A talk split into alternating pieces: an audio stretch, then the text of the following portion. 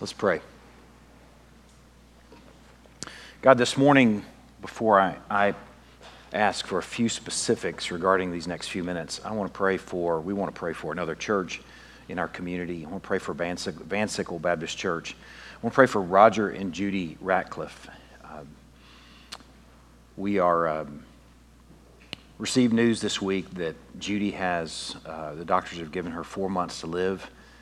And um, so we want to grieve with our brothers and sisters who are um, dealing with that terrible news, uh, with Roger, uh, with family members, with a, a church family uh, at Van Sickle. Um, Lord, we just want to ask you to give them a peace that passes understanding, uh, give them a joy um, in a life well lived, and um, a long marriage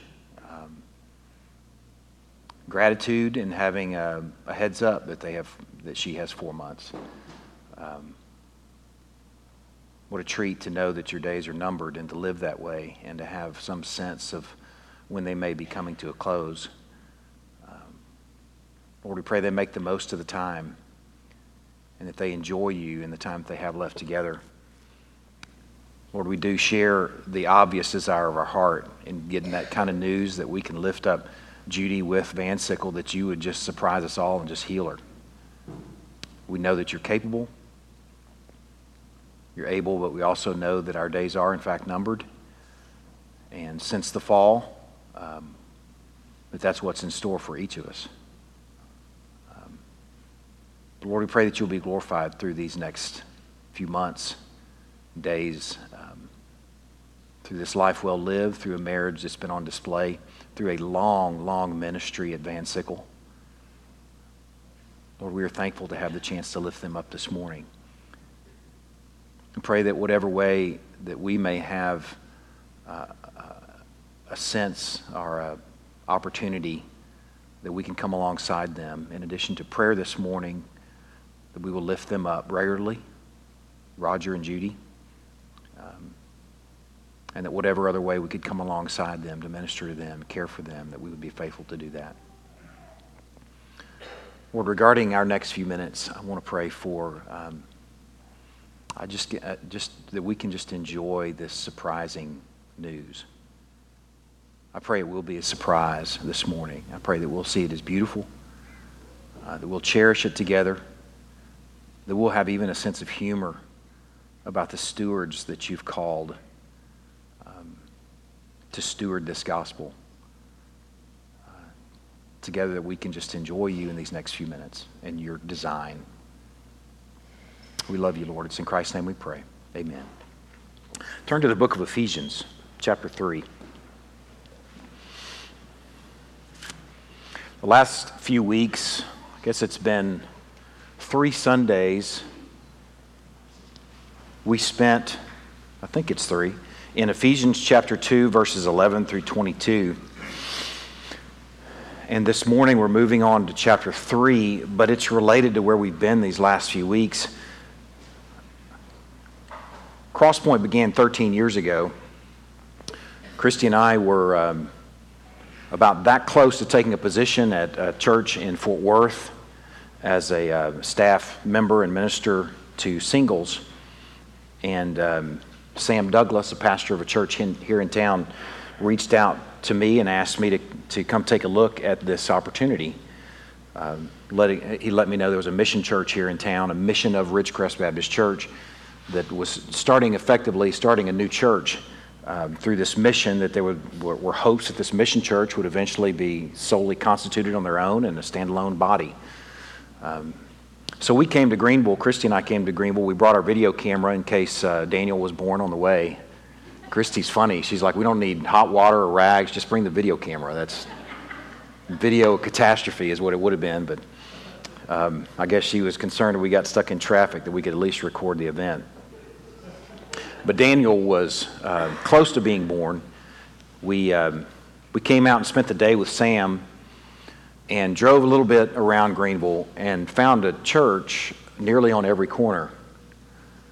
Uh, I don't know if many of you are businessmen or women, but you may be able to imagine what it would be like if you were, for example, going to start a cleaner's or a grocery store and you drove into a town that is a prospective place to do that, and you found dry cleaners on every corner or grocery stores on every corner, you probably would keep looking for a place to do that.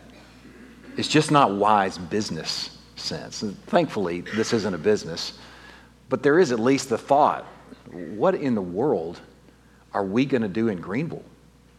This community is saturated with churches and good churches. We're not talking about some sort of um, epidemic, uh, weak uh, weakness in local churches. We're talking about a, a community that is full of churches. We got on the Chamber of Commerce website and found that there were 98 Christian churches listed on the Chamber of Commerce website, Christian churches, as of um, 2003, 2004.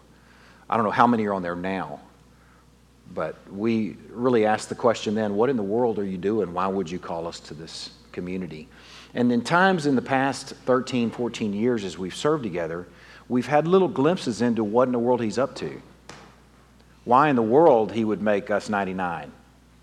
What would we bring as a church to this community that the other 98 may not be bringing? And I don't mean that in a derogatory way, but in a way trying to make sense of what is our purpose here. I think the last few weeks have, for me, brought focus to that question. We've had moments of clarity, but the last three weeks, if you've been paying attention the last three weeks, or if you haven't been here, you have the opportunity to go listen online. We've been dealing with what we call the second half of the gospel. The first half of the gospel is so beautifully captured in the first 10 verses of chapter 2 in Ephesians, where God has reconciled man to himself through the work of Christ. He's made us alive together with Christ, He's raised us with Christ, and He's seated us with Christ in heavenly places. We considered union with Christ, and what that means is that union with Him by faith means that we are raised with Him. We participate in what He has accomplished. He's the worker, but we are benef- benefactors in that. The, the first 10 verses of, of Ephesians have been my dearest passages for most of my Christian life. Well, the next 11 through 22 is where we realize that's the second half of the gospel. Because what takes place in verses 11 through 22 is a reconciliation between Cain and Abel. See, just as much as the world has needed a solution to our problem of being crossways with our Creator, no longer walking with Him in the cool of the day in the garden, we need a solution to the human problem of brother and brother wanting to kill one another. And that's what we've enjoyed these last few weeks is the second half of the good news. That's just as much good news as the first half. That not only has he reconciled us with our creator, that those who are united to Christ are reconciled with one another.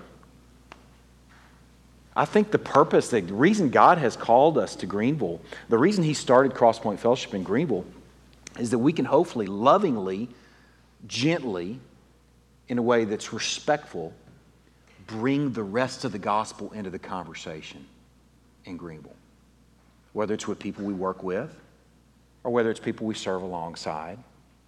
It's a way that we are to be, uh, I think our purpose is to bring that into the conversation, to celebrate that, to walk in it as a people, to enjoy that in our community, and to maybe bring that into our corporate church conversation and to our message that we have to Greenville. I need purpose. I don't know if you need purpose, but I need it. So these last few weeks have been good for me to bring into focus, in some ways, why are we here? This morning's message is going to deal with that even further. This morning's message is going to deal with the stewardship of this crazy horizontal good news. First of all, who is the steward? The irony of the stewards that we should all have a sense of humor about who he's called to be stewards of that thing, and then what we can expect in being stewards of that good news. So we're going to climb into chapter 3. We're going to look at 13 whole verses this morning. It's a big chunk for us to tackle, but it's not going to be a big chunk sermon wise. It's just, uh, uh, you'll understand how it stands alone, these, these 13 verses. So let me read them together in one reading, and then we're going to spend a few minutes sort of breaking it down into three chunks. For this reason, I, Paul, a prisoner for Christ Jesus on behalf of you Gentiles, assuming that you've heard of the stewardship of God's grace that was given to me for you, how the mystery was made known to me by revelation, as I have written briefly. When you read this, you can perceive my insight into the mystery of Christ, which was not made known to the sons of men in other generations, as it has been revealed to his holy apostles and prophets by the Spirit.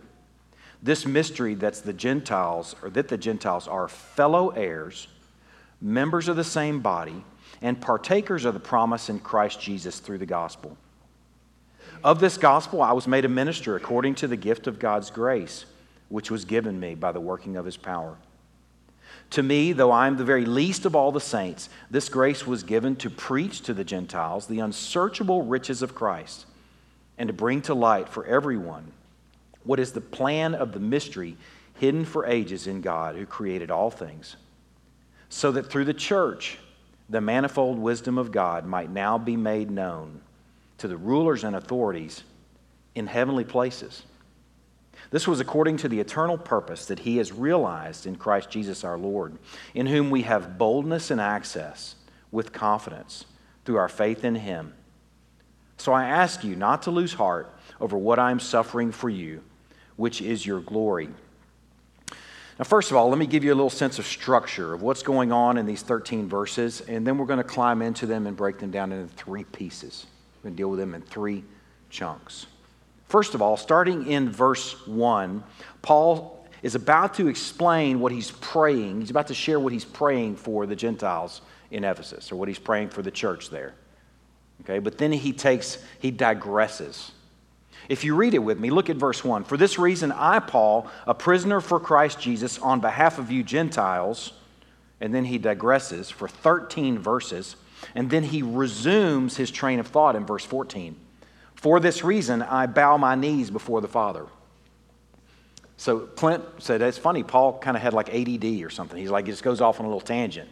This is a 13 verse tangent, a 13 verse digression where Paul talks about his ministry. It's one of the most personal moments in any of the epistles where Paul shares, This is what my ministry is like, this is what it's about. In Greek, it's a 189 word sentence, one sentence. In English, it's broken down, at least in our translation, into sentences, but it's 262 words long in English.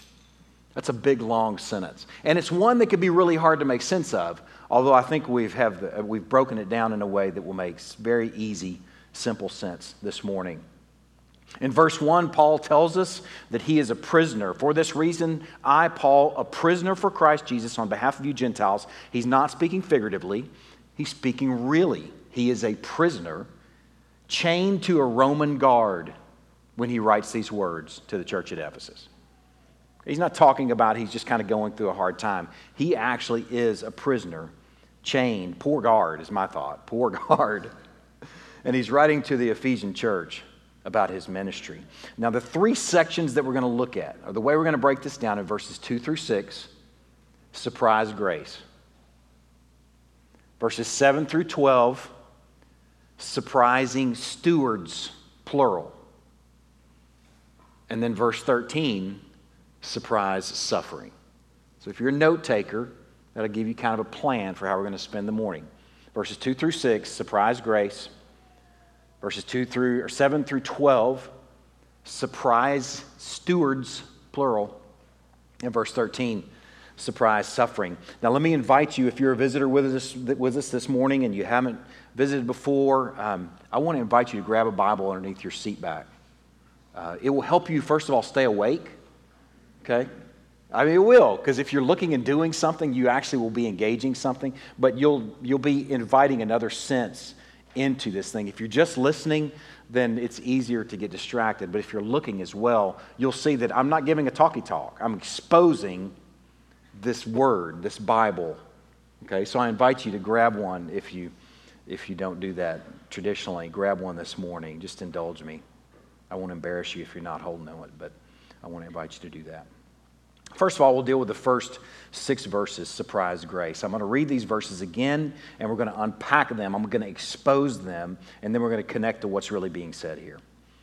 For this reason, I, Paul, a prisoner for Christ Jesus, on behalf of you Gentiles, assuming that you've heard of the stewardship of God's grace that was given to me for you, how the mystery was made known to me by revelation, as I have written briefly. When you read this, you can perceive my insight into the mystery of Christ, which was not made known to the sons of men in other generations, as it has now been revealed to his holy apostles and prophets by the Spirit. This mystery is that the Gentiles are three things fellow heirs, members of the same body, and partakers of the promise of Christ Jesus through the gospel. I want to unpack and expose these six verses. First of all, Paul was given a ministry that he called the stewardship of grace. That's how he referred to it. He, if Paul were to summarize what is my, my ministry, what's what's it about? It's about distributing and administering grace. Now, let me define grace for you. It's a word that you likely hear all the time if you're a church, regular church goer, but it may not be one that you've ever really heard defined. There are two, two ways grace is administered, and these two definitions will help you because they're both used in this passage. Okay, here's the first definition Grace is God's unmerited and undeserved favor in provision of salvation for sinners through Christ's sacrificial death. Grace is God's unmerited and undeserved favor in provision of salvation for sinners through Christ's sacrificial death. Here's the second definition.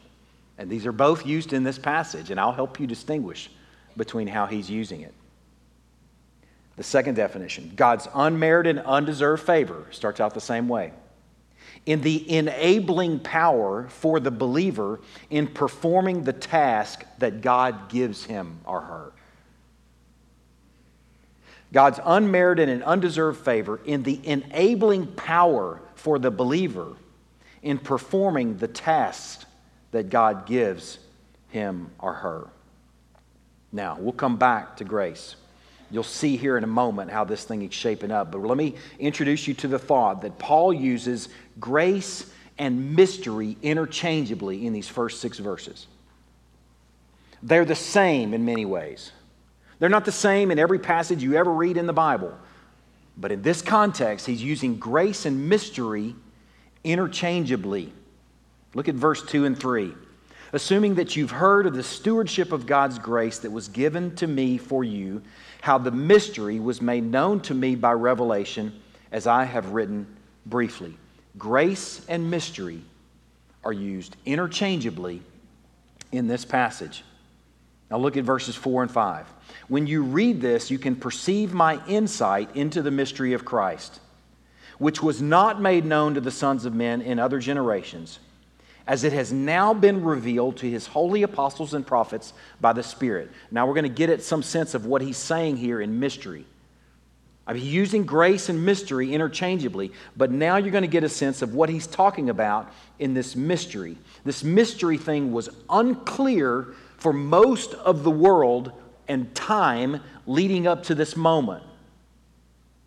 Leading up to when Paul is writing this letter mystery has been very unclear until the apostles and prophets of the church are revealing it and exposing it. What they're demonstrating there and showing is something called progressive revelation. See, Abraham didn't have a full sense of what God was talking about when he promised him, through you, all the families of the earth will be blessed. He couldn't have had some sense or some insight into where this thing was going that the promise made to Abraham some 2,000 years earlier was being fulfilled in this thing going to the Gentiles, where all the families of the earth will be blessed. There were hints, there were shadows, there were illusions, there were glimpses ever since God's promise to Abraham, all through the story of the Old Testament, leading to the moment where Paul is saying, the time where Paul, along with the other apostles and prophets, are saying, okay, here's the mystery.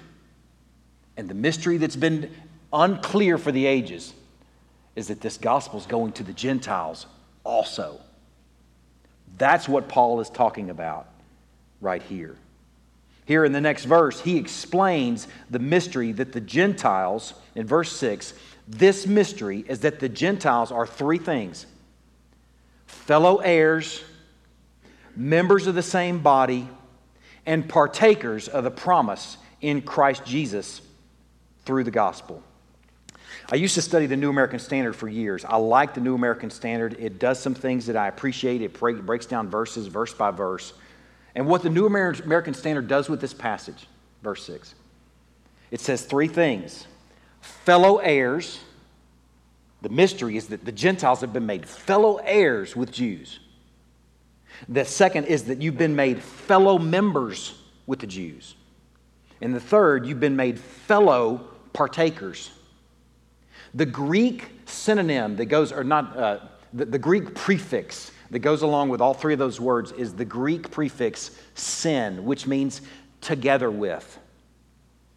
Now, since we're in Ephesians, let's just look across the page. I don't know how your, your Ephesians is laid out, but if you need to turn a page before you can to Ephesians chapter 2, verse 5 and 6.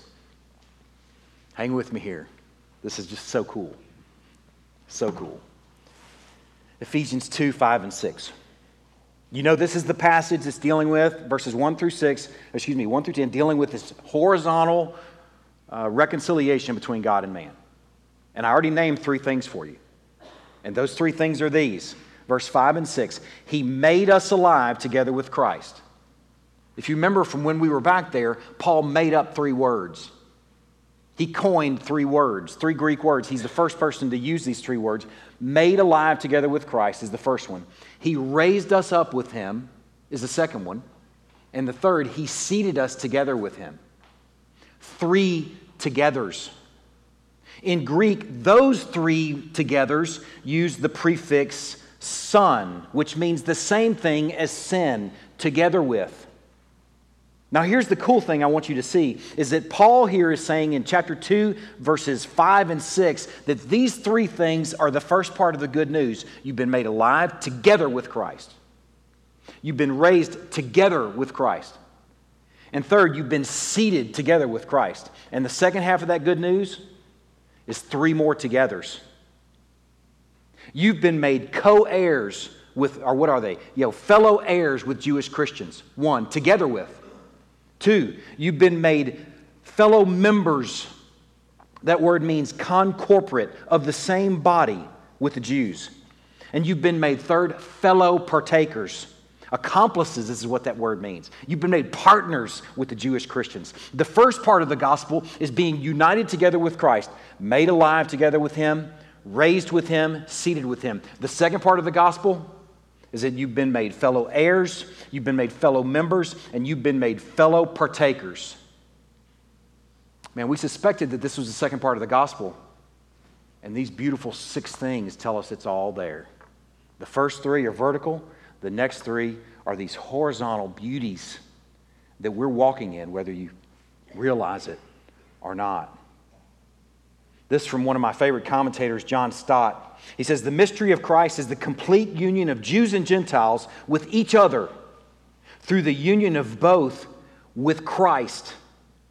It is this double union with Christ and with each other which is the substance of the mystery and the substance we can introduce too of the grace that Paul is stewarding. Remember, those words are used interchangeably. Have you ever thought about grace that way? Being the reconciliation of Jew and Gentile and what that might mean for you? It may not be beautiful for you, beautiful for you yet. I want to show you a beautiful progression in Matthew. Turn to Matthew chapter 10. Matthew chapter 10. I have a handful of passages for you to turn to today. There are four in Matthew, there's one in Acts. Acts chapter 22, if you want to put a little marker there. I want you to keep Ephesians handy as well. And then the fifth, I guess that would be, the sixth would be 2 Corinthians 11 later on in the, in the morning.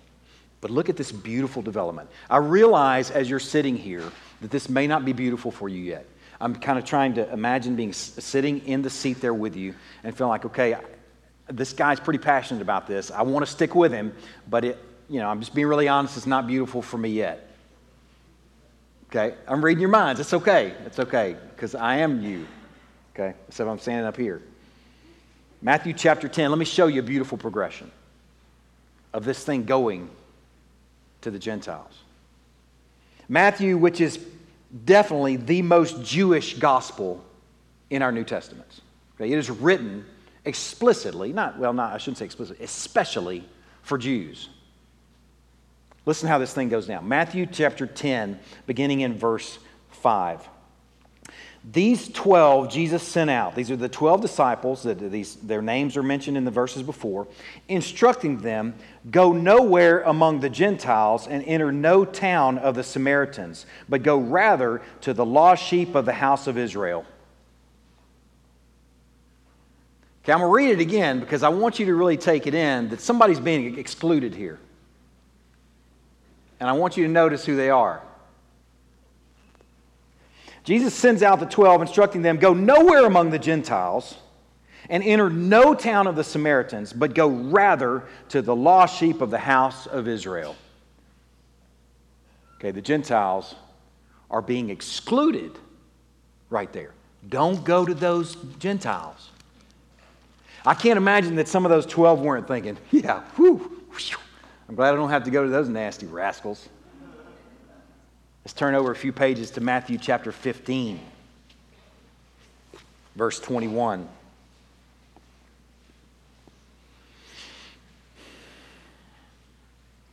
Matthew chapter 15, verse 21. And Jesus went away from there and withdrew to the district of Tyre and Sidon. And behold, a Canaanite woman from that region came out and was crying. Okay, a Canaanite woman is a Gentile. Okay, she's one of the ites that we've talked about for ages. You know, all those ites, Amorites, kid, you know, uh, um, parasites, parasites, you know, all those ites. They're not Jews. This Gentile woman came out and was crying, Have mercy on me, O Lord, son of David. My daughter is severely oppressed by a demon. But he did not answer her a word. And his disciples came and begged him, saying, Send her away, for she is crying out after us. You can almost hear, Get this nasty Gentile woman off our case. Please. Okay, here's what happens next. He answered, I was sent only to the lost sheep of the house of Israel. Anybody ever read that passage and gone, huh, what's going on right there? Let it hit you. He sends out the disciples, go only to the house of Israel. Don't go to any Gentiles.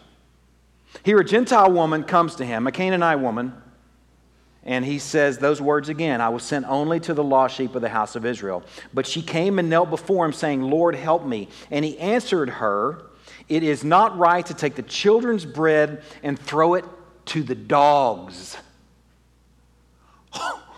wow, he just called her a dog. Let that hit you for a minute. Jesus said that.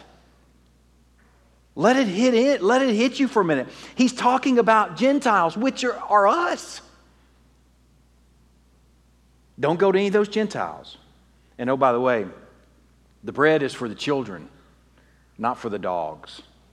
I love how she responded, and apparently Jesus loved how she responded too. She said, Yes, Lord, yet even the dogs eat the crumbs that fall from their master's table.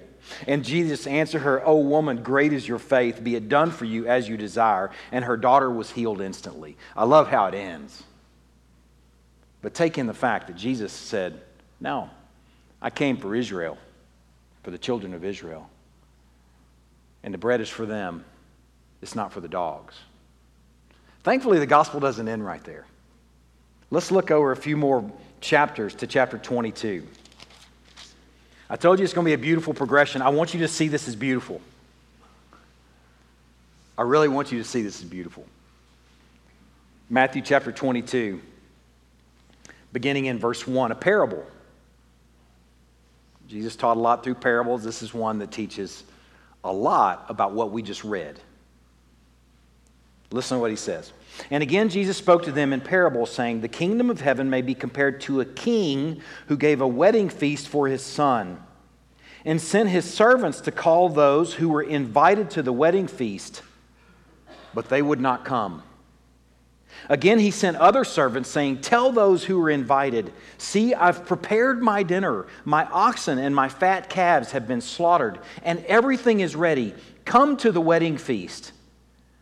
But they paid no attention and went off, one to his farm, another to his business, while the rest seized his servants, treated them shamefully, and killed them. The king was angry, and he sent his troops and destroyed those murderers and burned their city. Then he said to his servants, The wedding feast is ready, but those invited were not worthy. He's been speaking about the Jews. This parable is the nature of the kingdom and what's gone on in this story for 2,000 years since Abraham been, been making this promise. And the Jews mishandled this invitation to the wedding feast. So look what he says next. The wedding feast is ready, but those invited were not worthy. Go therefore to the main roads and invite to the wedding feast as many as you find. And those servants went out into the roads and gathered all whom they found, both bad and good. So the wedding hall was filled with guests. This parable is explaining what we've read so far. It's explaining why early on Jesus is saying, Don't go to Israel or don't go to the Gentiles, go only to my children. You're a dog. This isn't for you, it's for the children. It's explaining those were speaking of an invitation that's going to the servants or the, to people that were invited in the first place. But then this parable is a shift in the story that explains the last part of Matthew. In verse 20, in chapter 28, Jesus, his last words that he says to the disciples, Go therefore and make disciples of all nations, baptizing them in the name of the Father, the Son, and the Holy Spirit, teaching them to observe all that I have commanded you. In so many words, he's saying, Go out into the main roads and, and invite to the wedding feast everybody you see, all the nations. Because this thing went to my invited guests in the first place and they didn't receive it. So go invite the nations.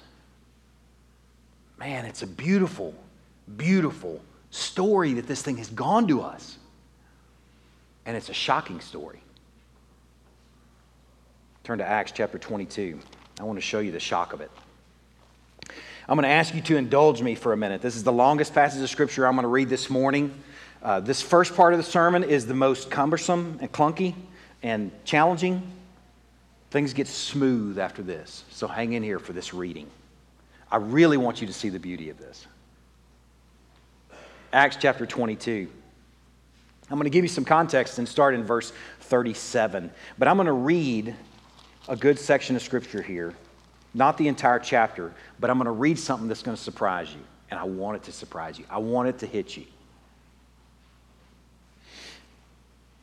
Verse 37 of the previous chapter for context. As Paul was about to be brought into the barracks, he said to the tribune, May I say something to you? And he said, Do you know Greek? Are you not the Egyptian then who recently stirred up a revolt and led the 4,000 men the, and of the assassins out into the wilderness? And Paul replied, I'm a Jew from Tarsus in Cilicia, a citizen of no obscure city. I beg you, permit me to speak to the people. Paul is asking for permission to speak to the crowd. He's in Jerusalem, he's just been arrested. He's asking for permission. Now let's see what, what unfolds. And when he had given him permission, Paul, standing on the steps, motioned with his hand to the people. I don't know what he did. Hark. I don't know what he did, but it'd been kind of cool to see it. Motions with his hand to the people. And when there was a great hush, let that hit you a great hush, he addressed them in the Hebrew language, saying, Brothers and fathers, hear the defense that I now make before you. And when they had heard that he was addressing them in the Hebrew language, they became even more quiet. You could have heard a pin drop. Just imagine. There's a great hush that apparently even got quieter when they found out he's speaking in Hebrew. So Paul starts speaking. He starts telling this story. Listen to what it, how this thing goes down. And just just because it's such a cool moment, let's just read it and enjoy it. Imagine being there and hearing the silence. And Paul has his hand raised. I'm a Jew, born in Tarsus in Cilicia, but brought up in this city, educated at the feet of Gamaliel.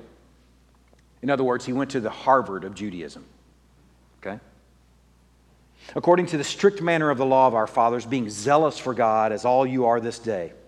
I persecuted this way to the death. He's speaking of the church. Binding and delivering to prison both men and women, as the high priest and the whole council of elders can bear me witness. From them I received letters to the brothers, and I journeyed toward Damascus to take those also who were there and bring them in bonds to Jerusalem to be punished. Okay, the hush, quiet. Everybody's quiet, listening, still listening. Paul keeps talking.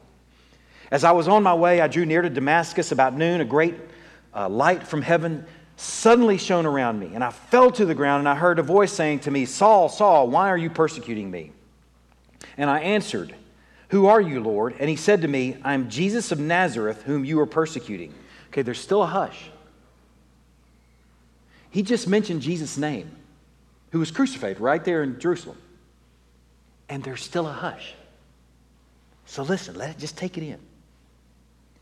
Now, those who were with me saw the light, but did not understand the voice of the one who was speaking to me. And I said, What shall I do, Lord? And the Lord said to me, Rise, go into Damascus, and there you will be told all that's appointed for you to do. And since I could not see because of the brightness of that light, I was led by the hand by those who were with me and came to Damascus. Still quiet. And one Ananias, a devout man according to the law, well spoken of by all the Jews who lived there, came to me and standing by me said to me, Brother Saul, receive your sight. And at that very hour I received my sight and saw him.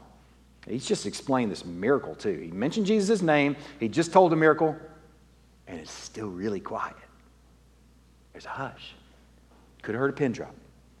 And he said, The God of our fathers appointed you to know his will, to see the righteous one, and to hear a voice from his mouth. For you will be a witness for him to everyone of all you have seen and heard. And now, why do you wait? Rise and be baptized, and wash away your sins, calling on his name. When I had returned to Jerusalem and was praying in the temple, I fell into a trance, and I saw him saying to me, Make haste, get out of Jerusalem quickly, because they will not accept your testimony about me. They still are quiet, still listening. And I said, Lord, they themselves know that in one synagogue after another I imprisoned and beat those who believed in you. And when the blood of Stephen, your witness, was being shed, I myself was standing by and approving and watching over the garments of those who killed him. It's still quiet and still a hush. And he said to me, Go, for I will send you far away to the Gentiles. And the people come unglued. Watch what happens. Up to this word, they listened to him with a hush. You could have heard a pin drop. Up to this word, it was just so quiet, quiet as a mouse. Up to this word, they listened to him. Then, though, when he said, Go, for I will send you far away to the Gentiles, they raised their voices and said, Away with such a fellow from the earth, for he should not be allowed to live. Let's kill this joker with even the notion that this thing is going to the Gentiles. And as they were shouting and throwing off their cloaks, flinging dust in the air, they are throwing an absolute tantrum. The tribune ordered him to be brought into the barracks, saying that he should be examined by flogging to find out why they were shouting against him like this. The reason they were shouting against him like this is because the notion of this thing, this good news, this relationship with Yahweh and his promise to his people going to the Gentiles was unthinkable. We don't have a clue of that, though, here 2,000 years later. Is it beautiful to us? It's supposed to be.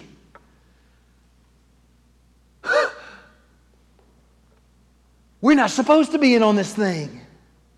I mean, we are. But at least the way the story unfolds, if we're going to think like a Jew, we're like, let's kill this guy. That ain't supposed to be. But remember, it was Jesus' plan. I'm going to show you what Israel did when they weren't a city on a hill.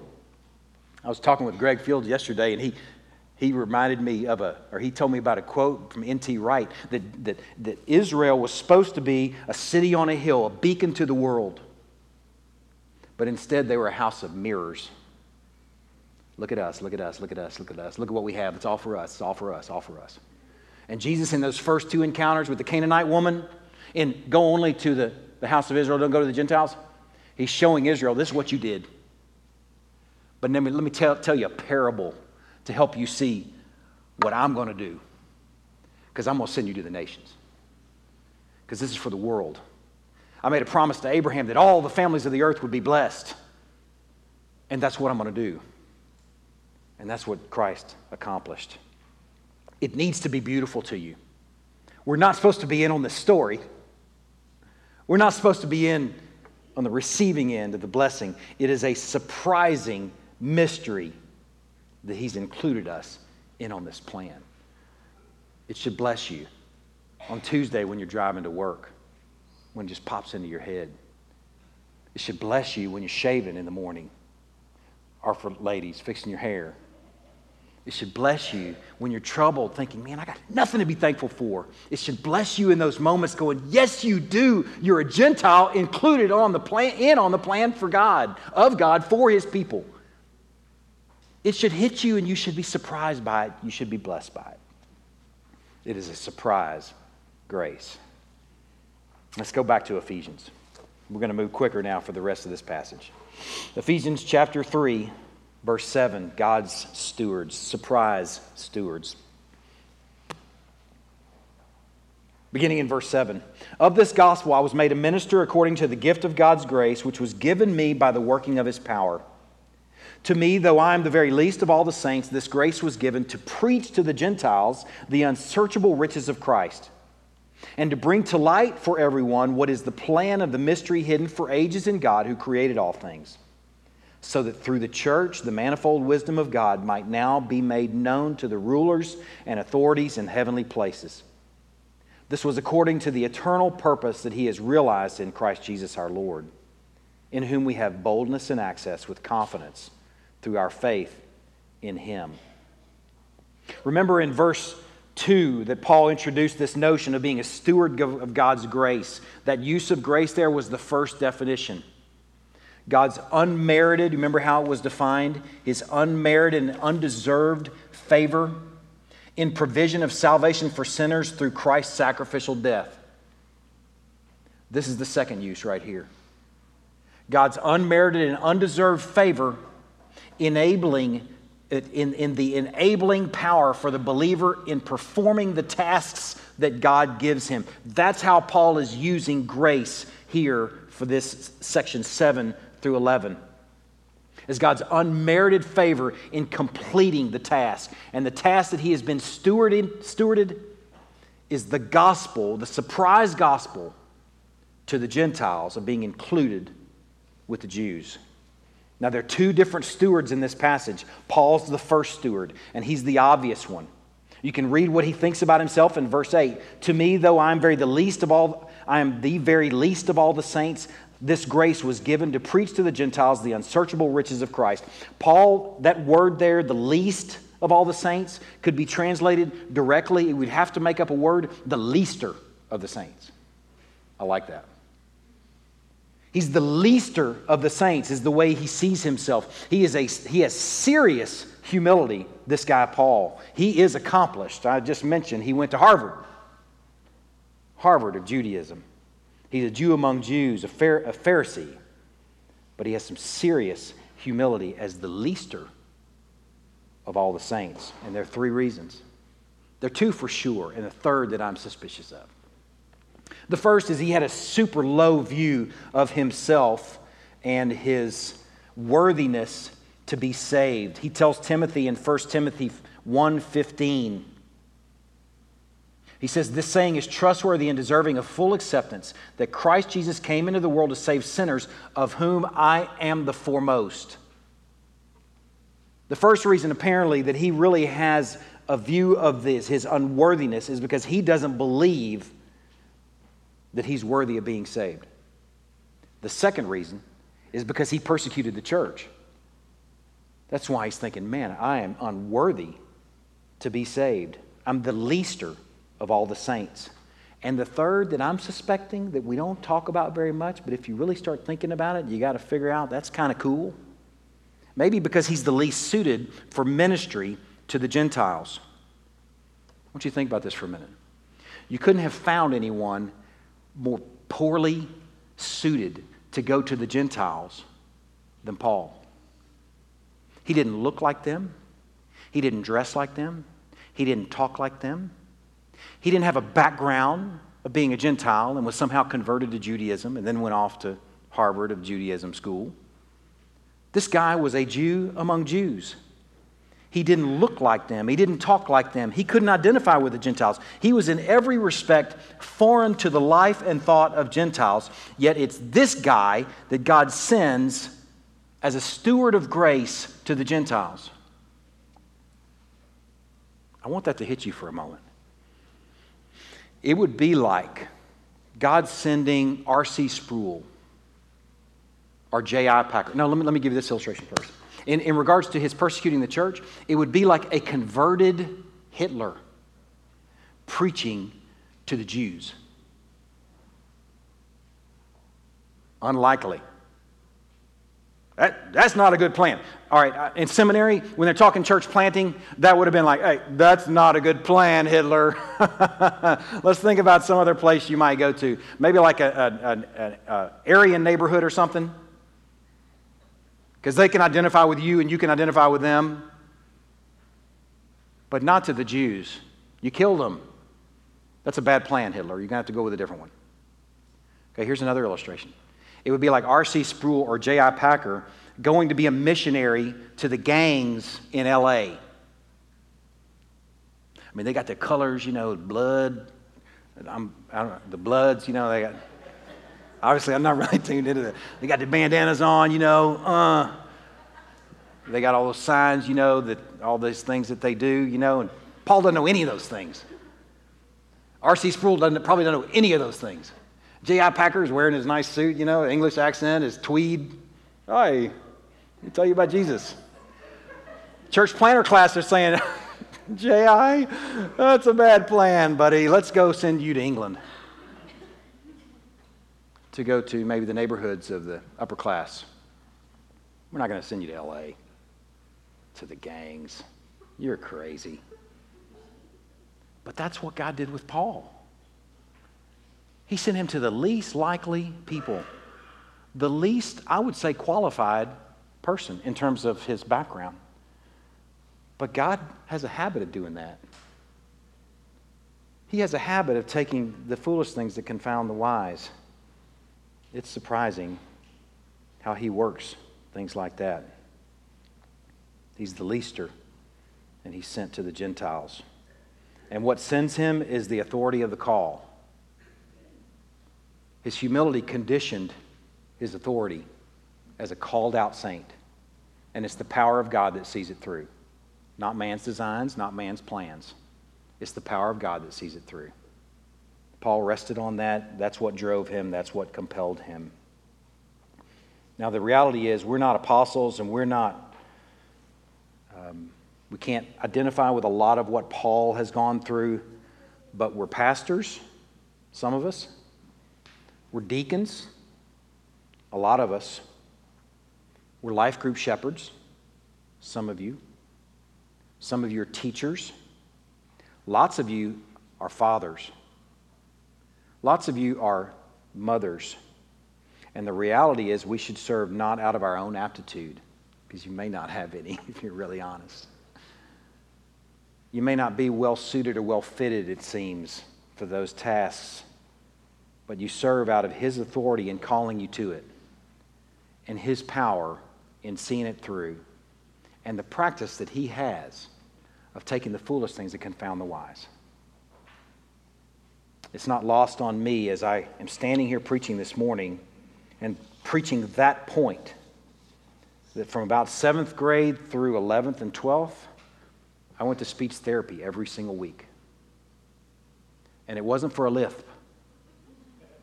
It was for stuttering. I couldn't, I couldn't get out a sentence.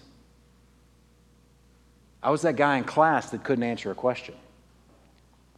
I remember an exercise that my speech therapist took me through. Her name was Miss Collie. I got to know her well because I saw her every single week for about four or five years. She had me call a tire store like Willingham's, and I had to ask the hours. And he picks up the phone Bill's Tire and Lube. I don't know what it was, you know. Hello? Hello? I couldn't even say hello. I couldn't even ask him, What are your hours? I couldn't get a sentence out. The irony of what God calls people to is not lost on me. What am I doing?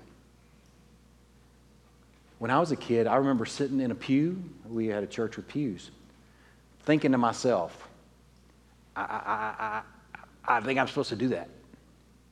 Now, granted, you don't think in stuttering, but just I'm making the point. You, stutterers don't think that way, just so you know. Like, uh, uh,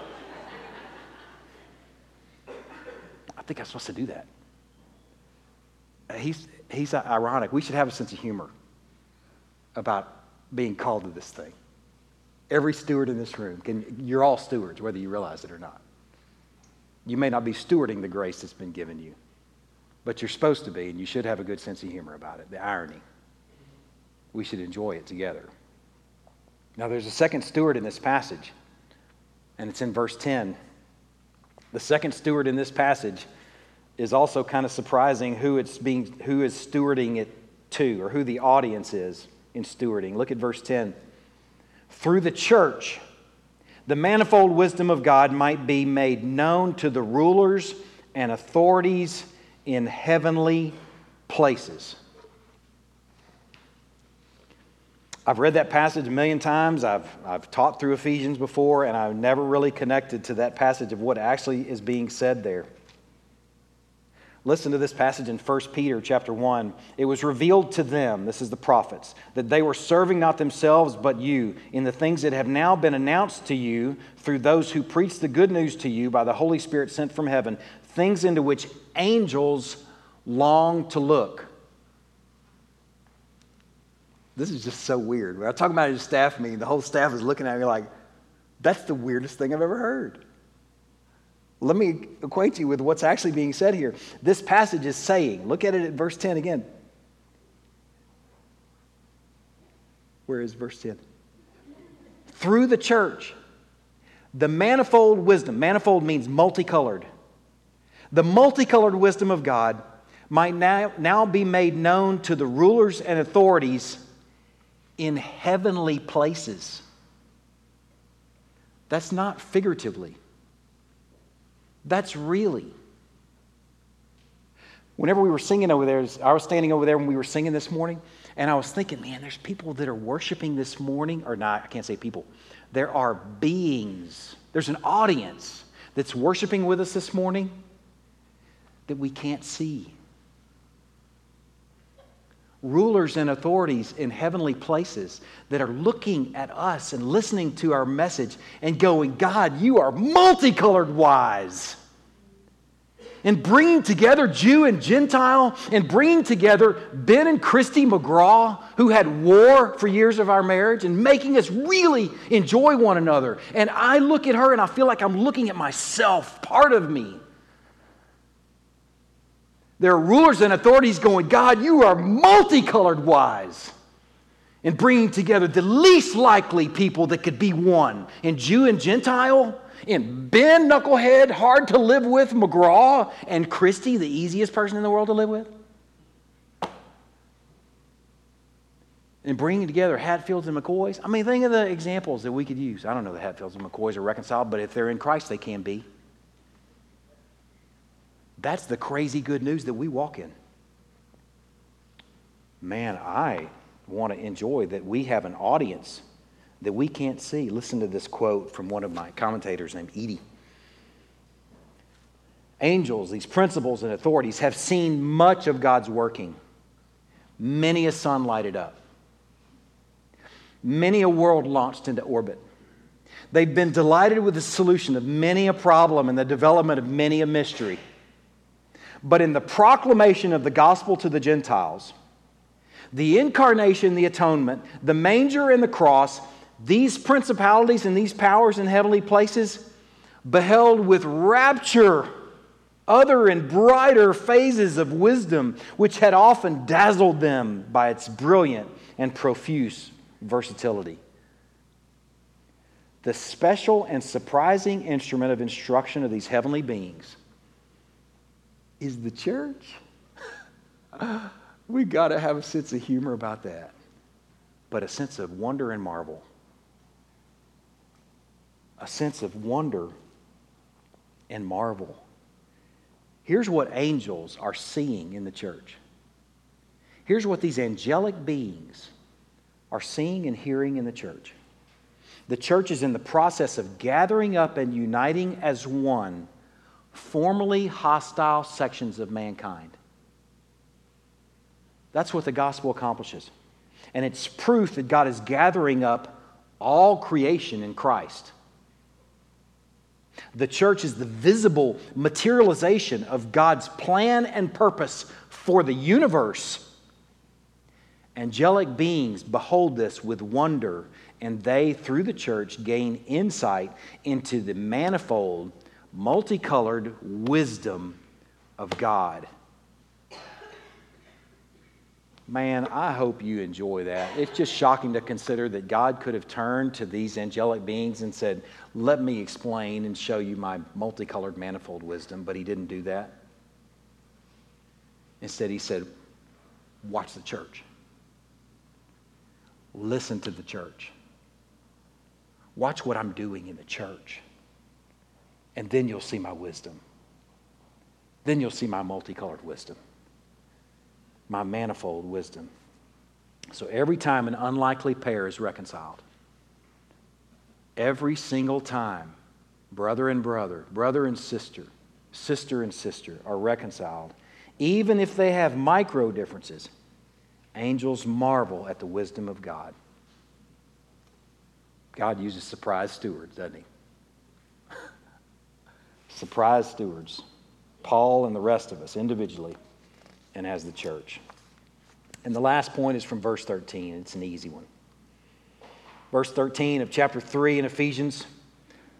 So I ask you not to lose heart over what I'm suffering for you, which is your glory. The last place I'm going to have you turn this morning is 2 Corinthians 11.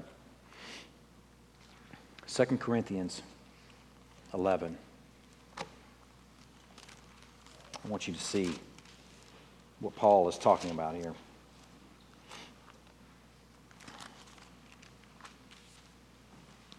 I ask you not to lose heart over what I'm suffering for you, which is your glory. Paul is speaking about real suffering here. He's chained to a Roman guard. The word there for suffering is, is, is translated in some places tribulation, but it's also, if you want to tr- translate it directly, it means pressure, which is a great word. Listen to Paul's catalog of suffering in 2 Corinthians chapter 11, beginning in verse 23. Are they servants of Christ? I'm a better one. I'm talking like a madman with far greater labors, far more imprisonments, with countless beatings, and often near death. Five times I received at the hands of the Jews the 40 lashes less one. Three times I'm beaten with rods. Once I was stoned. Three times I was shipwrecked. A night and a day I was adrift at sea, on frequent journeys, in danger from rivers, danger from robbers, danger from my own people, danger from Gentiles, danger in the city, danger in the wilderness, danger at sea, danger from false brothers, in toil and hardship, through many a sleepless night, in hunger and thirst, often without food, and cold and exposure. That's quite a list. Seriously. Listen to what he adds to the list. The last thing he mentions. And apart from other things, there's the daily pressure on me of my anxiety for all the churches. That made his suffering list because that daily pressure is something you will experience if, first of all, you recognize that you're a surprise steward and that what you're stewarding is a surprise story and a surprise grace. Something that you don't deserve, something that your hearers don't deserve. I make you this promise you will experience pressure you need to be prepared for. I read a uh, story recently. I tried to find the story, but I, I couldn't find it. It was a, la- a, couple of months ago. I was reading about um, cycling races, trying to um, I don't know, I just bumped into the, the story, and it was dealing with the suffering that you experience in a race, which is extreme, depending on the race. But if you're racing to win, you're going to suffer. Everybody is suffering. You don't see people smiling in bike races. Okay, and I'm reading this story of this, this um, collegiate uh, runner, this gal, that was winning all the events across the country. She was expected to be the national champion. She's a senior, she's in her prime, she's running, I mean, just owning these races. She goes into the national, national championship, and she's the favorite, expected to win, and she gets like 10th. I mean, everybody's like, what happened? She must have been sick. Well, they interviewed this gal afterwards and asked her, How did that happen? How did you end up 10th? And she said, I didn't expect it to be hard. I listened to what everybody was saying about me that I'm, this thing is cinched, that it's going to be easy. So I wasn't prepared for the difficulty. It wasn't any faster than any of those races she had been in before, but her mind wasn't ready for it. She wasn't steeled for it. She wasn't galvanized for it. She wasn't ready for it. And let me make you this promise if you're not ready for pressure in stewarding the grace of God and the gospel and the mystery, you're not going to run the race well either. You, you may not run it at all. You may sit the bench because somebody told you a lie that following Christ was going to be easy, that faith was going to be easy, which is a lie. You will experience pushback when you push at darkness. It pushes back. Just like the angelic beings are listening in on what's happening between Jew and Gentile, guess who else is listening in? That passage in verse 10 didn't just say the angelic beings are listening in, it's all rulers and authorities. I'm not a big hocus pocus demon guy, but I guarantee they exist, and I guarantee they're listening in, and they would like nothing more than to push back on that stewardship of grace that we're all supposed to have. And that's what they do pressure, relentless pressure you try and shepherd your family in faith, you will experience pressure. You try and walk in holiness, you will experience relentless pressure. You try and love your wife as Christ loved the church, the wind won't be to your back. You will experience pressure. You try and submit to that knucklehead, wives, as the, as, as the church is supposed to submit to Christ, you will experience pressure. Be prepared for it, be ready for it, be galvanized for it. Three things I hope you got this morning. First of all, enjoying his surprise grace, his unmerited and his undeserved favor extended to you, a bunch of Gentiles through Christ. Be surprised. Secondly, if you feel ill suited to steward the grace of God to your family and friends and others, you're in good company. Embrace that. Welcome to the club.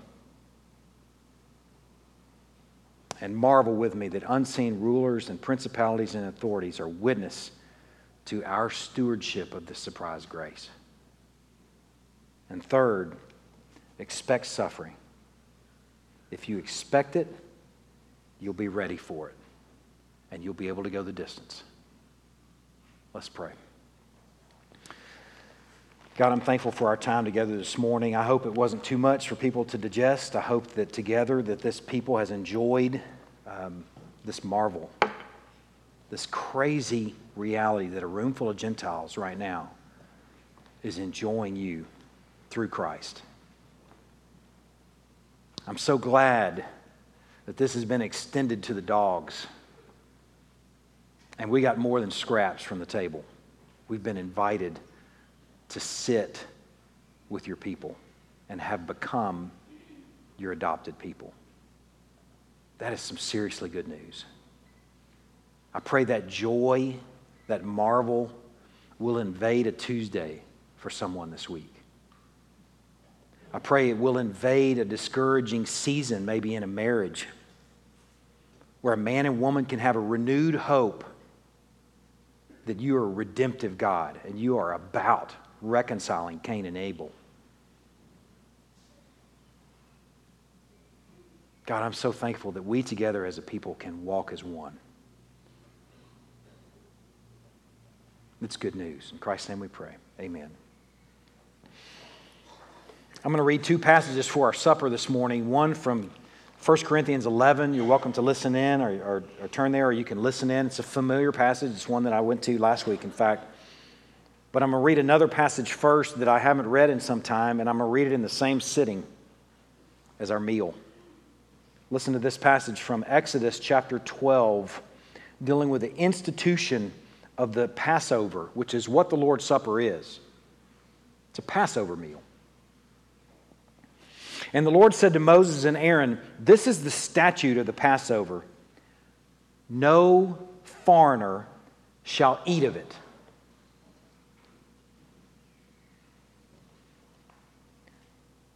No foreigner shall eat of it. But every slave that's bought for money may eat of it after you've circumcised him.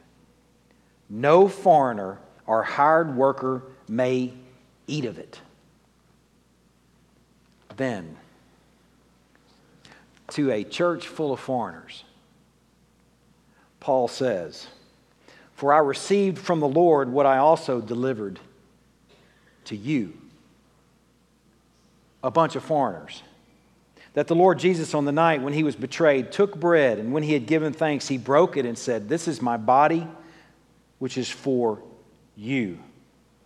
Do this in remembrance of me. In the same way, also, he took the cup after supper, saying, This cup is the new covenant in my blood. Do this as often as you drink it in remembrance of me. For as often as you eat this bread and drink this cup, you proclaim the Lord's death until he comes. Let's distribute the elements.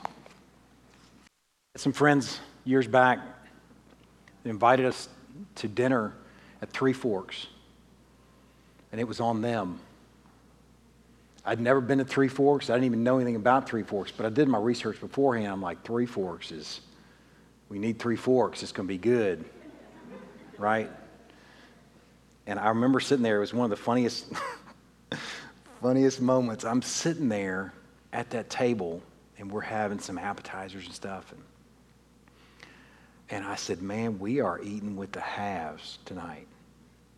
Now, I totally embarrassed them because they're like, oh, we're not haves, we're not haves. You know, that like, yeah, you guys are haves.